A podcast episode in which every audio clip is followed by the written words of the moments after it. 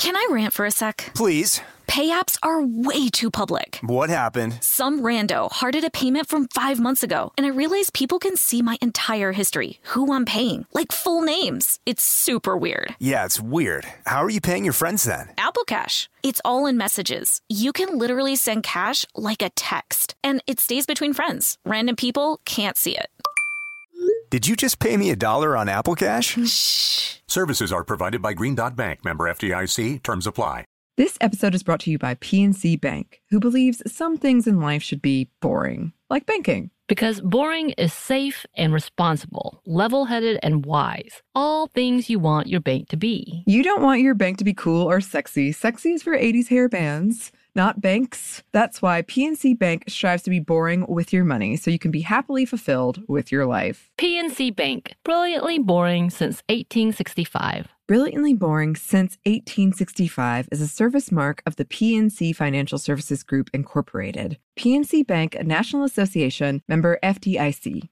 Tennessee just sounds perfect, whether that's live music, the crack of a campfire, or kids laughing on an adventure. To start planning your trip, visit tnvacation.com. Tennessee sounds perfect. Welcome to Stuff Mom Never Told You from HowStuffWorks.com.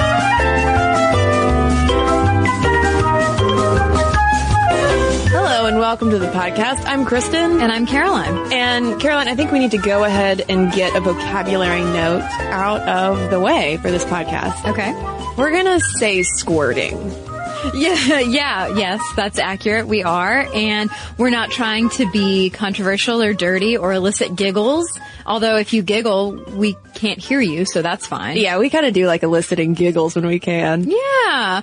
But, uh, no, we, we are trying to lay out some, some biological, anatomical info. We're dropping some knowledge bombs on you today. Yeah, and squirting is not just pornographic slang. This is a term used by scientists and doctors to actually distinguish squirting, as we'll go on to describe, from female ejaculation. This is all part of the great squirting debate, as is the title of this podcast episode. So, so folks, we're going to say squirting.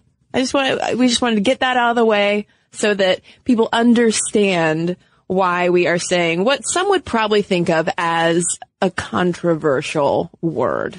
Yeah, but ladies and gentlemen, if you enjoyed our clitoracy episode last year, I think you're really going to enjoy this one too because the whole thing about squirting and female ejaculation and orgasms and the female body and how scary and mysterious it is, uh, is that people have been fascinated with this topic for literally centuries. And it's interesting to see the development of the knowledge and the observations about women's bodies and then how it's like lost to history. It's like dust in the wind. And, uh, and, and then we're, we're here now. Yeah, this definitely feels like an epilogue to our clitoracy episode, which if you haven't listened to it, well, finish listening to this and then listen to that, which you can find over at stuffmomnevertoldyou.com. Just search clitoracy. So, enough about clitoracy. Let's talk about ejaculation, Caroline. This is what we are here in the studio to do today. That's Let's right. talk about female ejaculate. Mm-hmm. And is it ejaculate? How many women ejaculate? Well, um, what's interesting, I feel like a lot of people on the internet and in the world argue about squirting versus female ejaculation and say that it's something you can learn, something that you should be doing in the bedroom. Um, or, and some people are saying, no, it's just porn or it's just made up or whatever. Yeah, some people are, are really offended by it as well. But as reported by psychologist James Sherlock over at The Independent in January 2015, some 10 to 40% of women experience the involuntary emission of fluid ranging somewhere between 6 to 30 teaspoons, which I find to be an adorable measurement. Yes, uh, teaspoons, a, a proper little teaspoon measuring out ejaculate. Um, another conversion of that, 30 to 150 milliliters, if you prefer to think in milliliters as opposed to teaspoons. It's your choice. We like to give our listeners choices. Um, and Sherlock points out that even though colloquially female ejaculation has is now known as squirting as well, a lot of times squirting, and we'll get more into this, and this is where the science of squirting comes in and why we are using this term squirting. Uh, squirting usually refers to, in the scientific lab, a larger amount of liquid coming out. Right, because yeah, like you said, there is a difference. Um, but there are theories about what female ejaculate even is in the first place, and these theories have been around also for thousands of years up till today, and they include involuntarily urinating during and or after sex, or it's just hyperlubrication. Yeah. Nobody's nobody put forth a theory that it's something completely uh, unique from either one of those. Yeah, and like we've said, this idea, this observation, the existence of this fluid has been around for a long time. If you go back 2,000 years ago, you'll find descriptions of female ejaculation in a lot of Taoist texts that talk about yin and yang and how female ejaculate, or what what sounds a lot like female ejaculate, is considered the yin chi essence because women contain the yin and the chi is sort of the balance of the yin and the yang and then combined is the yin chi essence, which I mean, they were really into it. Yeah. Well, we should also point out that the yin was considered negative and passive and cold, whereas the yang essence was considered the more active, happy, gregarious extrovert. That's, and, and the guys have the yang. So Right. semen is the yang, female ejaculate, the yin, and then you have the yin chi. And Caroline, can we now bring up the Taoist text, Secret Instructions Concerning the Jade Chamber, which is essentially an old sex guide. Yeah, no, it's it's amazing, and it will forever now be the name for my vagina, the jade chamber. Jade Chamber? Yeah, for sure. I love it. But in the Chinese wrote a lot about sex. They definitely didn't shy away from the topic. And in this particular text, they clearly distinguish between the quote slippery vagina or the state of arousal and the genitals transmitting fluid or historians think female ejaculation. And what's notable in these ancient Chinese texts, as well as Indian texts we'll mention in just a second, they describe female ejaculate not so much in terms of reproduction, the whole female sperm thing that we talked about in our cliteracy podcast that we'll talk about in more detail in just a moment, but rather in terms of pure sexual pleasure and that this was a good thing, that the sign of the quote, genitals transmitting fluid, which is the fifth sign of female arousal in the secret instructions concerning the jade chamber, that that is good for you physically, mentally, and can lead to longevity. Not so much that, oh, well, she's transmitting this fluid, time to make a baby. That's right. But yeah, speaking of India, the Kama Sutra, with which I'm sure you guys are familiar, actually provides one of the earliest quote scientific investigations and basic physiological descriptions of this whole female ejaculation process. And yeah, like Kristen said, it was considered in these cultures to be just part of a of a balanced breakfast, of a healthy life, and didn't have so much to do with a focus on reproduction. But when you get to ancient Greece, physicians mentioned female ejaculation in their studies as well, but typically more in a reproductive context. If we look to Aristotle and Hippocrates, for instance, they did ponder the origins of female sperm and female discharge and what that meant for health and for reproduction. Scholars aren't entirely sure whether Aristotle is referring more to female ejaculate or simply lubricate, vaginal lubrication when he wrote, quote, there is a discharge from the uterus, which occurs in some women, but not in others. It's found in those who are fair skinned and of a feminine type generally, but not those who are dark and of masculine appearance. So do with that what you will. Indeed. And Hippocrates, meanwhile, thought that a child's sex could be partially determined by whether the woman emits her own strong or weak sperm in combination with her husband's strong or weak, weak sperm. Though he didn't mention ejaculation specifically, but at this time people definitely believed that women had their own semen going on because physicians really from ancient times up through the Renaissance figured that male and female reproductive organs were counterparts. They were essentially exactly the same. But women's were the lesser of the two because of size. And as an example, the term testes was used for both male and female organs because it was assumed that they both produced semen. So our ovaries, in other words, would have been thought to have been our testes. They're just Mm-hmm. inside of us because the idea was that female genitalia was just male genitalia tucked up inside of us. Yeah. We just kind of had like reverse, smaller penises and testicles. Right, exactly. I don't know why I had to slow down penises. but yeah. I need to I need to charge your batteries. yeah. The Kristen bot. Um, well, then we get to Galen, who's a huge name in early medicine and biology. Galen thought that women needed to reach orgasmic sexual pleasure in order to create their own ejaculated semen. This is what historians refer to as the two seed model. It's this idea of the female orgasm being necessary and critical. And the thing is, even though these physicians believed more that semen and ejaculation had to do with reproductive stuff as opposed to just sexual pleasure, this idea that the female orgasm was critical basically lasted up until the Victorians were like, ugh, ugh female sexuality, put it away. I mean, that's a pretty gentlemanly idea that Galen put forth, though. Yeah. I'll say that. Um, and, and that is actually something that is a common theme in these earlier texts. I mean, going back to ancient China and India, where there is a focus on women orgasming first in order for everything to work out as it should. Yeah, you gotta get that essence. That's right. Get your essence. Um, and, but, but there was also this idea too, which sort of relates to hysteria, which we've talked about a lot on the podcast, the idea of the, the wandering uterus if you don't have a baby, but there's also concern over the buildup of female semen. That was one reason why uh, women orgasming was considered important so that we could then release our fluids so that it, so that they didn't build up inside of us and make us crazy. Right, like one widow that Galen observed who was experiencing a lot of back pains and other aches and pains, which he believed was caused by a buildup of semen that could be remedied by a midwife rubbing her genitals. And I mean, that overlaps completely with our clitoracy episode. Uh, I have a feeling that this is like a kinder, gentler version of the Victorian era where they were trying to use like giant mechanical vibrators to get women to orgasm. And I also have a feeling they weren't as judgy. I'm just going to say that. Not as judgy as the Victorians. Yeah.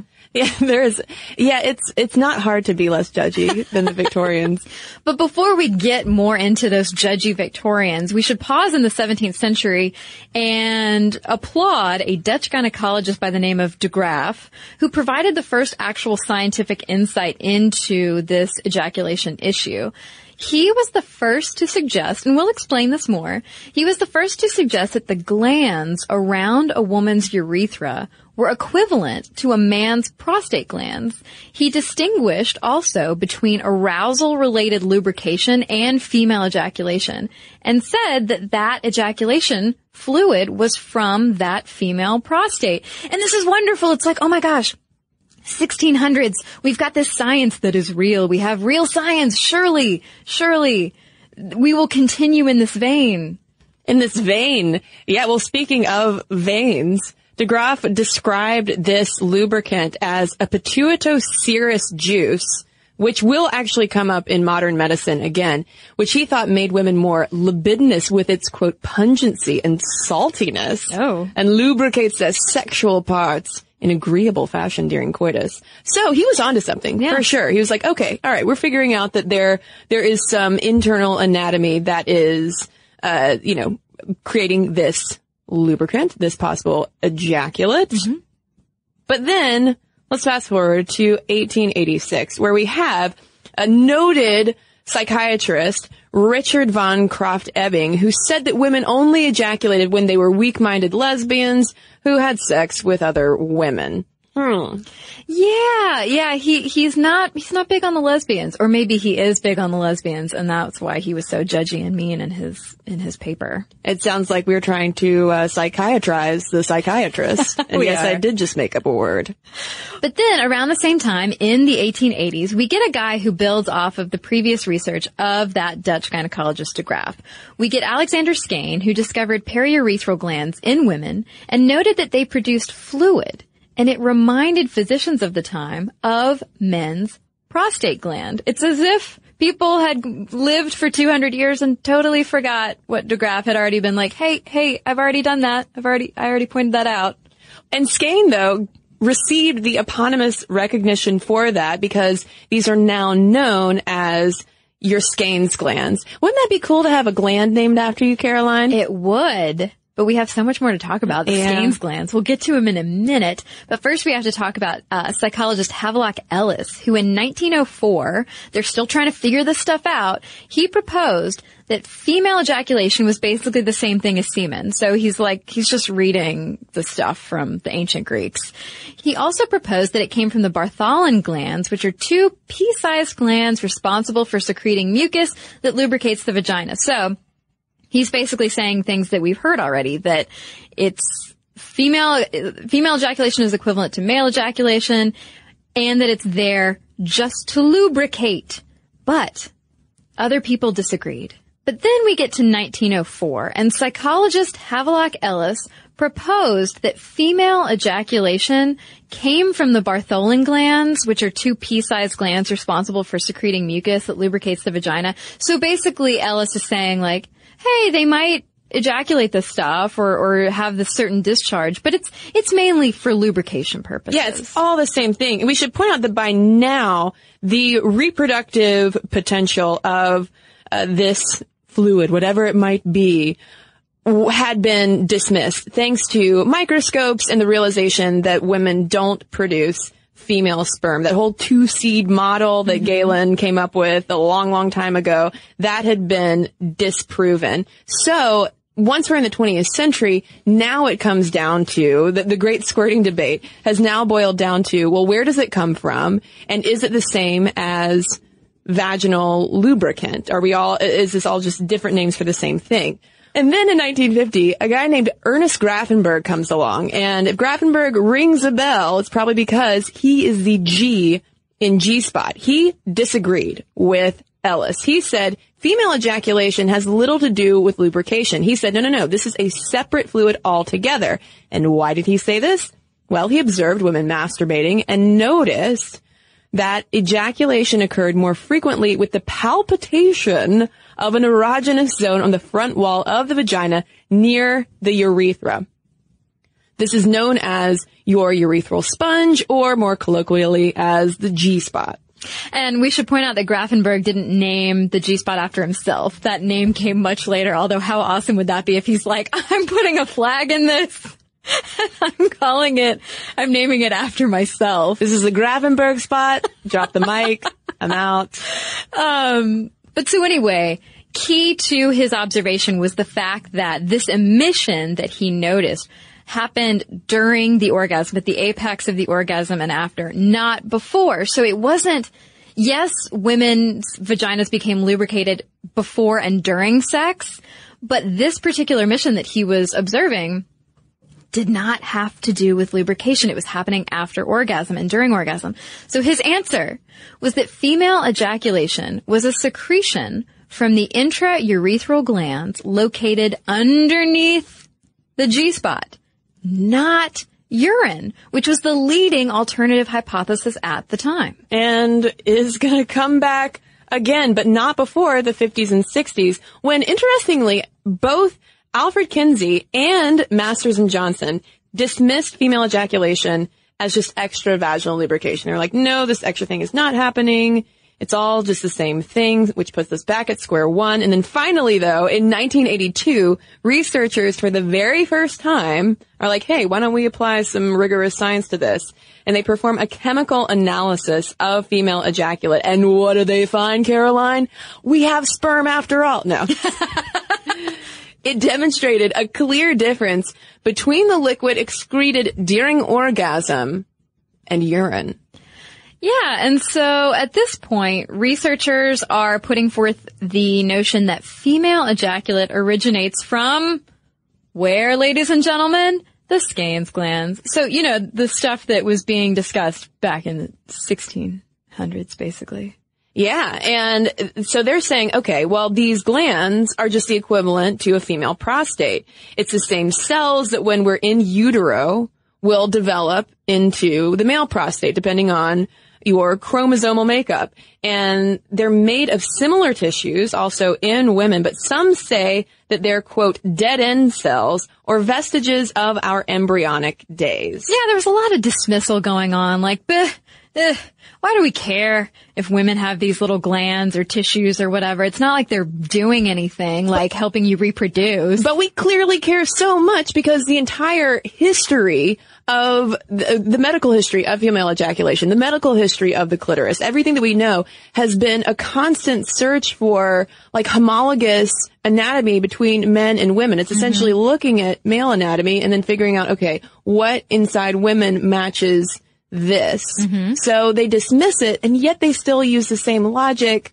to try to figure it out, which doesn't seem to make much sense, especially considering that these are scientists.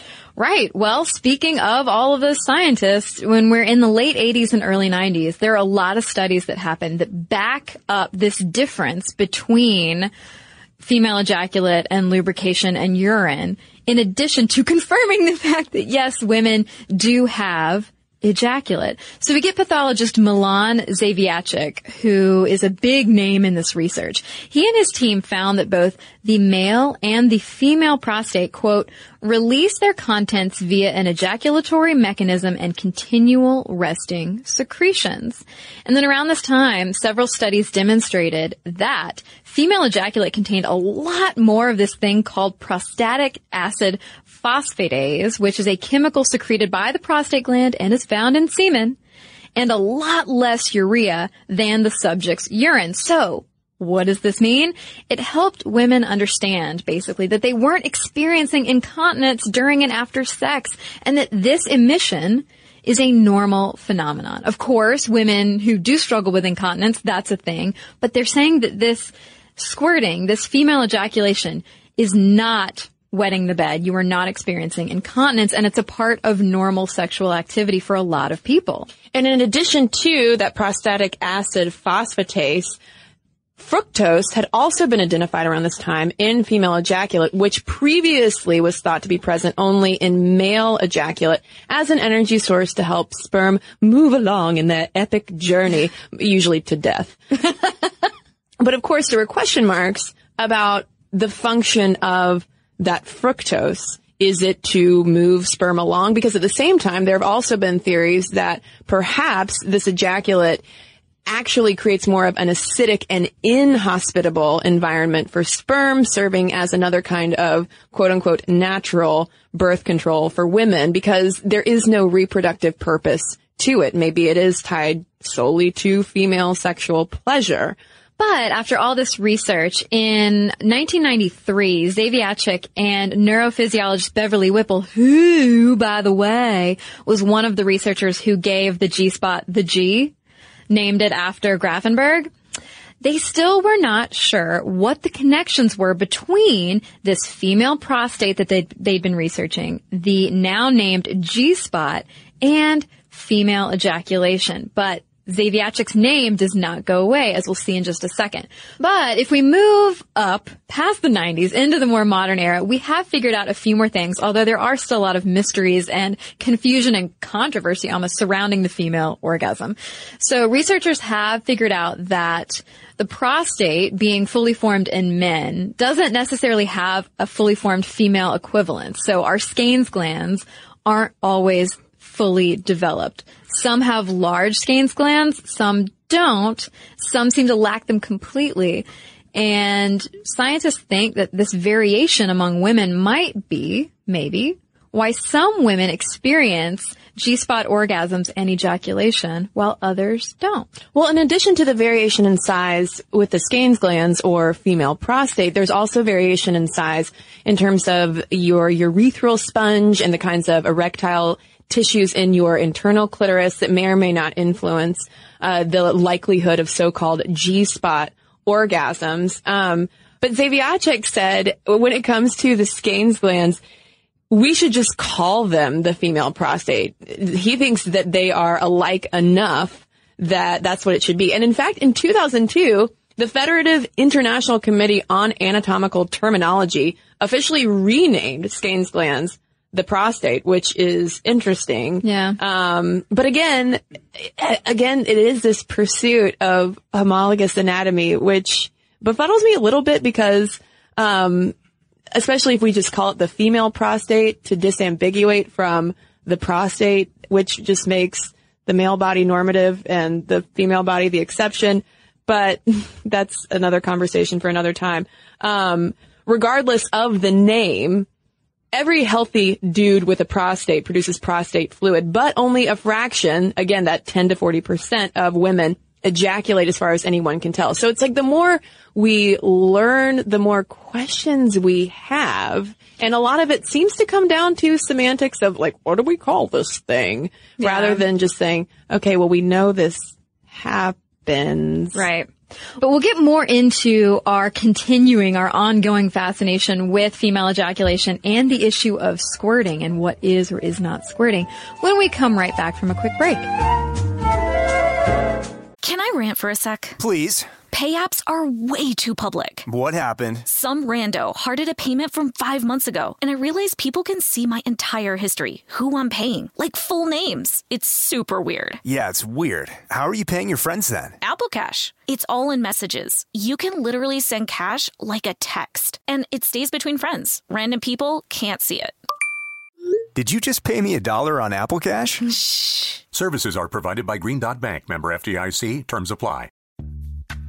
Snagajob is where America goes to hire, with the deepest talent pool in hourly hiring. With access to over 6 million active hourly workers, Snagajob is the all in one solution for hiring high quality employees who can cover all your needs. On demand, temp to hire, part time or full time. You name the position warehouse worker, retail associate, grocery store clerk, fitness trainer, baker, stylist, bellhop, podcast producer. Yeah, Snagajob's got a worker for that. With our easy to use platform, you're able to seamlessly post and fill available positions quickly with a dedicated customer support team to provide all the help you need along the way. Kind of nice knowing you have a talent pool like that in your own backyard, right?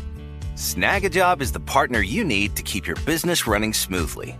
So visit snagajob.com or text snag to 242424 to talk to an expert. Snagajob.com, where America goes to hire. Tennessee just sounds perfect, whether that's live music, the crack of a campfire, or kids laughing on an adventure. To start planning your trip, visit tnvacation.com. Tennessee sounds perfect. And now back to the show.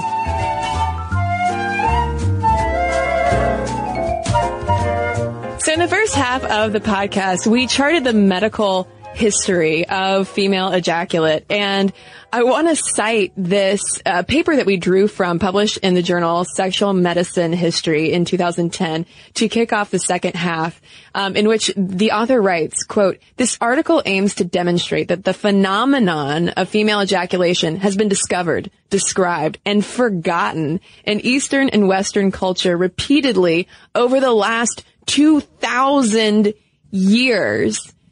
And where does that leave us in 2015? Still with questions, still with a great squirting debate, not only about its physiology, but also about its propriety. Yeah. So, uh, if you've been paying attention to the news the past several months, you might remember that the UK banned squirting in porn. I mean, you can still watch it. Obviously, you can still access it on the internet or wherever you get your porn, but it just can't be produced in the UK. They also banned, by the way, strangulation, which, okay, I, I guess I can see spanking and face sitting. So this, this was all part of that, those face sitting demonstrations that were going on in England a while back. And the reason why squirting porn was banned was because they thought that it looked too much like pee porn, essentially. Yeah, I mean, yeah, squirting was basically fine when it was considered to be just a sexual response and something that happens to bodies during sex.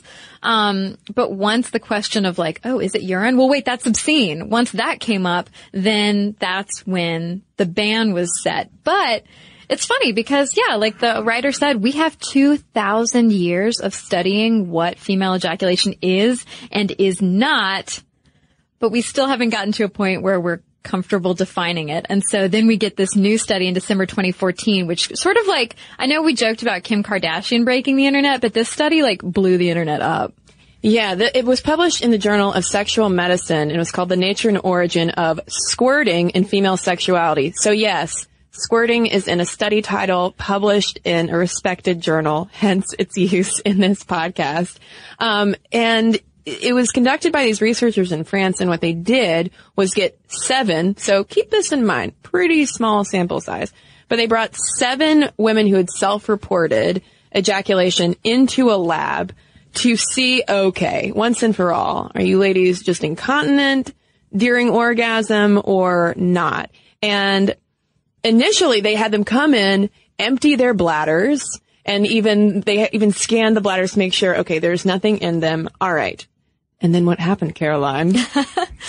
Well, at this point, they begin sexual stimulation either with a partner or by themselves, but then they stop to undergo another ultrasound to examine what's going on with their bladders. At this point, they determine that there's a little fluid in the bladder. They're released to go back to sexual stimulation. Once they achieve orgasm and experience ejaculation, the researchers collected a sample of that fluid and then performed another ultrasound. What did they find? Well, that fluid that midway through had been detected in the bladder after starting and then stopping sexual stimulation was gone. So the outcome was basically that among two of the seven women, went once they performed this biochemical analysis of the fluid, it was just urine.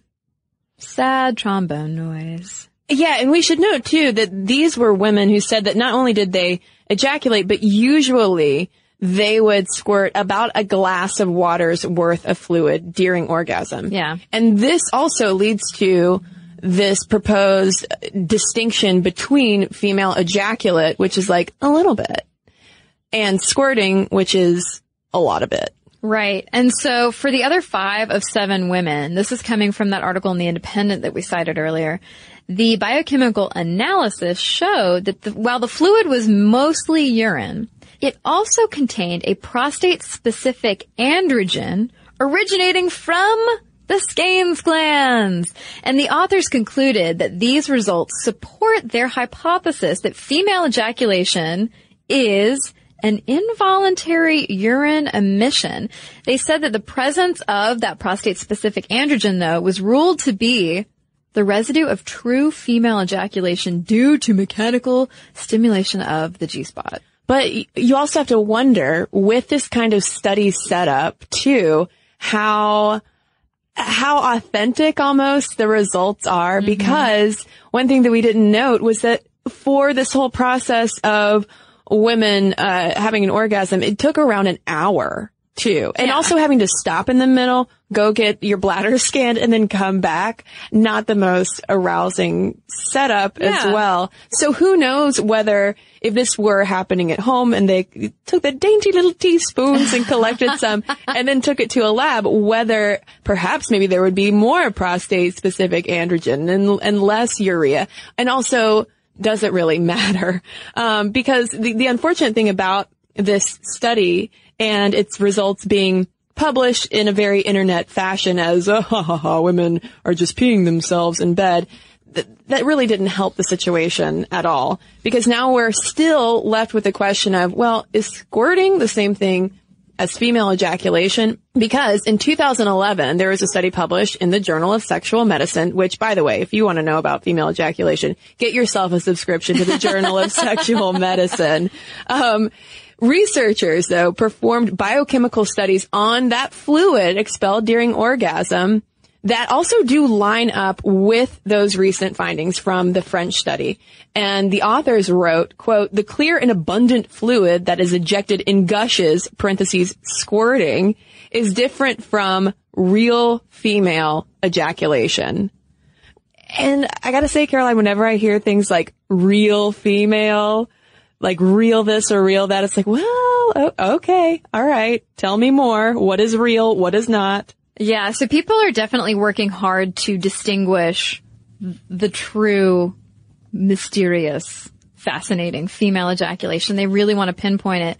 And old Beverly Whipple, the, she, the namer of the G-spot, told the publication New Scientist that she thinks that the discovery, the quote unquote discovery means that female ejaculation should only be used as a term to refer to the small amount of fluid that is produced by those periurethral glands in a woman and not squirting. Right, because in that 2011 study, they distinguished that quote real female ejaculation as scanty, thick, and whitish fluid, whereas squirting a lot of times is clear fluid. It does look, aside from not having a yellowish tint, it does look like like clear urine. Yeah, and they're saying that true ejaculation is from the female prostate and squirting is just fluid from the bladder.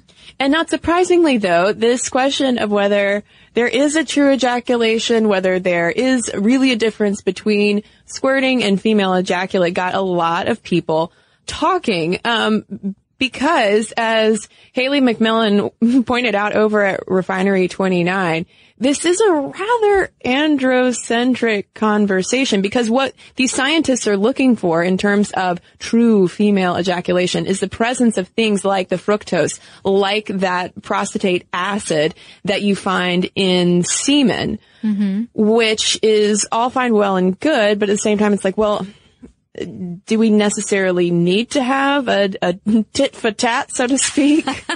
yeah, because she, yeah, she's basically saying that the way researchers are going about this is trying to define true female ejaculation by the presence of an enzyme that characterizes male ejaculation. And she says it's this, it's part of the same movement to call the clitoris a female penis.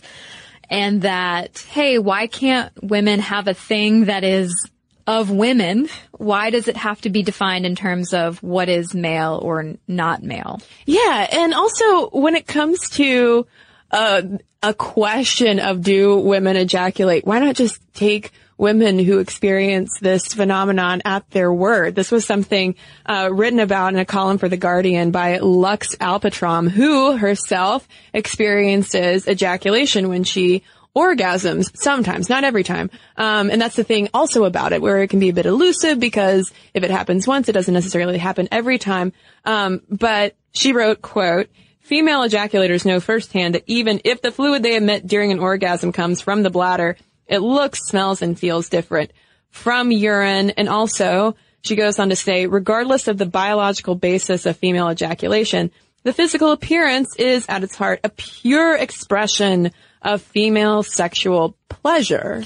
Yeah, and this leads her to talk about the UK's ban on squirting in porn, talking about how since porn is this visual medium, if you're banning squirting, you are banning a very female expression of not only orgasm, but just of pleasure and sexual excitement. Yeah, and it's stigmatizing it too as well. And there have been uh, interview studies conducted among women who ejaculate who report shame around ejaculate because either their partners think that they're peeing on them and don't appreciate it, or they think that they're incontinent and feel embarrassed for that. And so for that reason, they don't seek out sexual pleasure for fear of doing it. And it's this legal battle has not only taken place though in the UK, there have also been obscenity cases in the United States as well. And we found a recent article published in the Texas Journal of Women in the Law, which has one of my favorite titles ever. Obscene squirting. If the government thinks it's urine, they've got another thing coming. Love it. Yes. And uh, the author points out, though, how men's ejaculation, not considered obscene, which, quote, clearly dehumanizes the female body in a hateful way. And there was another uh, quote that I wanted to pull from it, um, which said, scientists and pornographers agree ejaculation is a natural response to sexual stimulation. So, yeah, I mean, I, I, I definitely don't agree with it being banned in porn, especially because when it comes to ejaculate and things that are okay, there are still, uh, what would be considered far more degrading acts that are fine to film when it comes to how and where men can ejaculate. Right. Yeah, exactly. Um, one thing we haven't brought up though is like, okay, so there is squirting, there is female ejaculation. People do this, people enjoy it.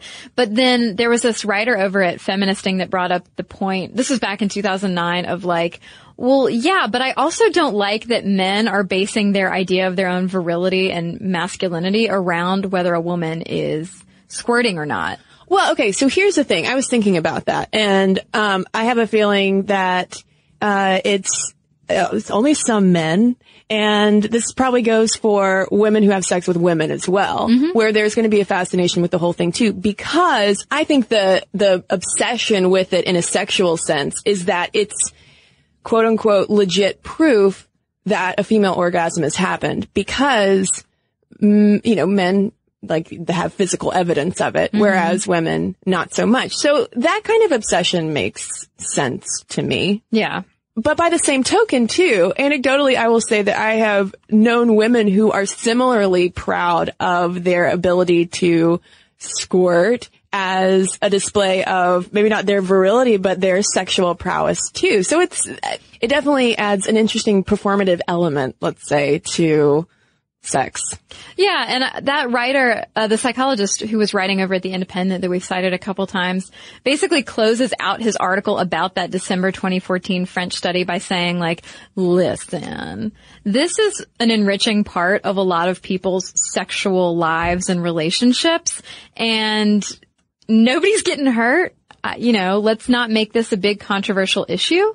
And some people do it, some people don't. It's part of people's sexual lives. Let's not get all up in arms about it. Yeah, and I mean, it's just it's so fascinating to me that this scientific debate persists. Like the the French study, I don't think really settled anything. I don't think anyone was really fully satisfied with those results. But I don't know at this point what will satisfy us.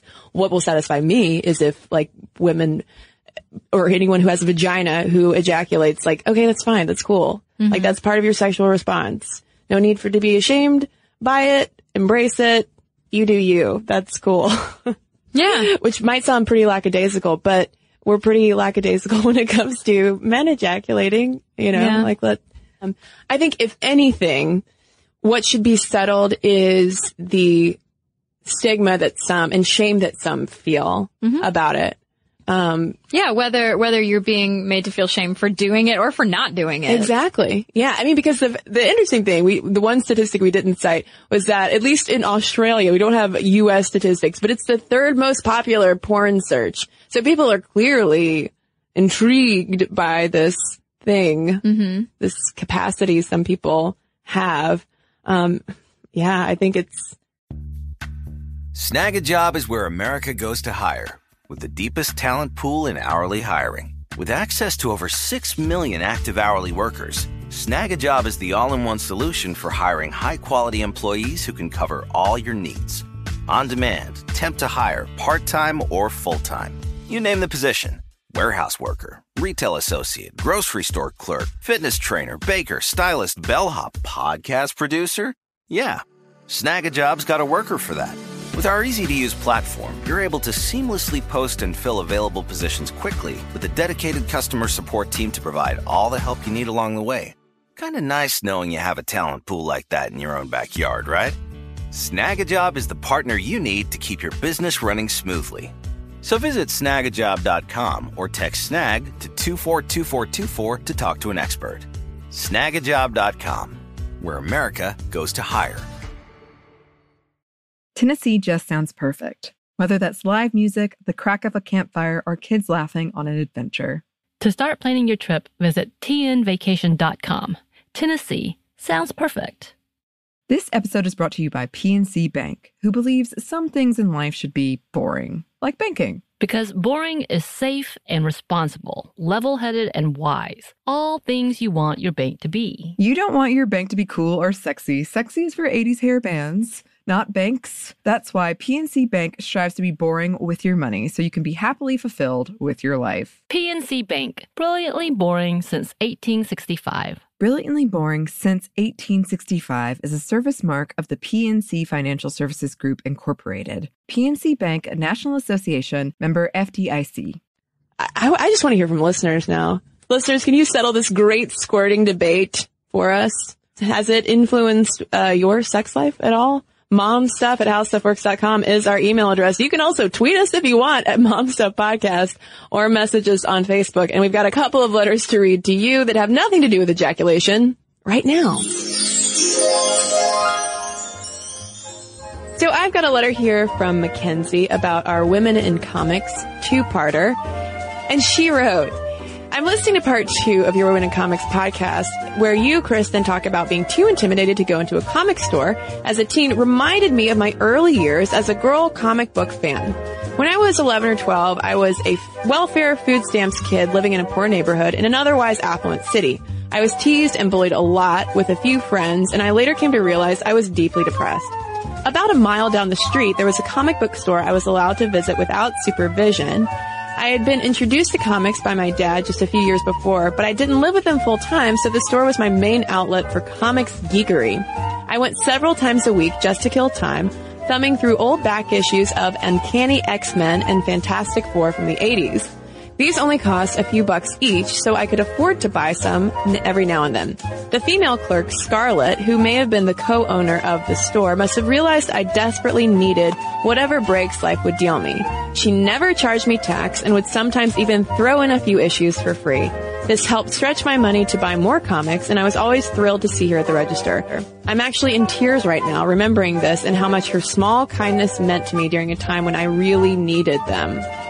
Her store changed hands over the years, and I was never able to thank her. But I still have all those comics she sold me, and emotionally, those storylines mean more to me than any others. And I've read thousands of comics over my years as a fan.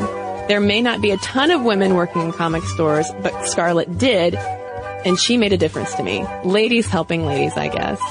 So thanks, Mackenzie. And Scarlett. I have a letter here from Pamela about our astronomy episodes. She says, I've been a long time listener to your podcast, which I adore. I love sharing the podcast with my sons about the amazing things women can and have done. This week, your podcast on the women in astronomy was especially fascinating. I attended Agnes Scott College in Decatur, Georgia. One of my classmates was Amy Lovell. Amy is now an associate of the physics and astronomy department at our alma mater. I believe she has even served as the chair of her department in the past. Agnes Scott has always served as a beacon for women to aspire to all fields, and Amy's return to the incredible facilities our college provides for women warms my heart. Amy's been an amazing woman in science since her undergrad years, including publishing papers in peer-reviewed publications as an undergraduate. I remember her enthusiasm for her field from our earliest interactions as first-year students. She continues to reach out to encourage other women and girls to aspire to STEM fields. As our 25th reunion approaches, I believe Amy would easily merit a mention in your podcast as a leader among women and astronomy. Thank you for the always enjoyable and enlightening podcast you produce every week. And thank you, Pamela, for writing in. And thanks to everybody who's written to us. Momstuff at howstuffworks.com is our email address. And for links to all of our social media, as well as all of our blogs, videos, and podcasts, including this one with sources, if you want to learn more about the science of female ejaculation, head on over to stuffmomnevertoldyou.com. For more on this and thousands of other topics, visit howstuffworks.com.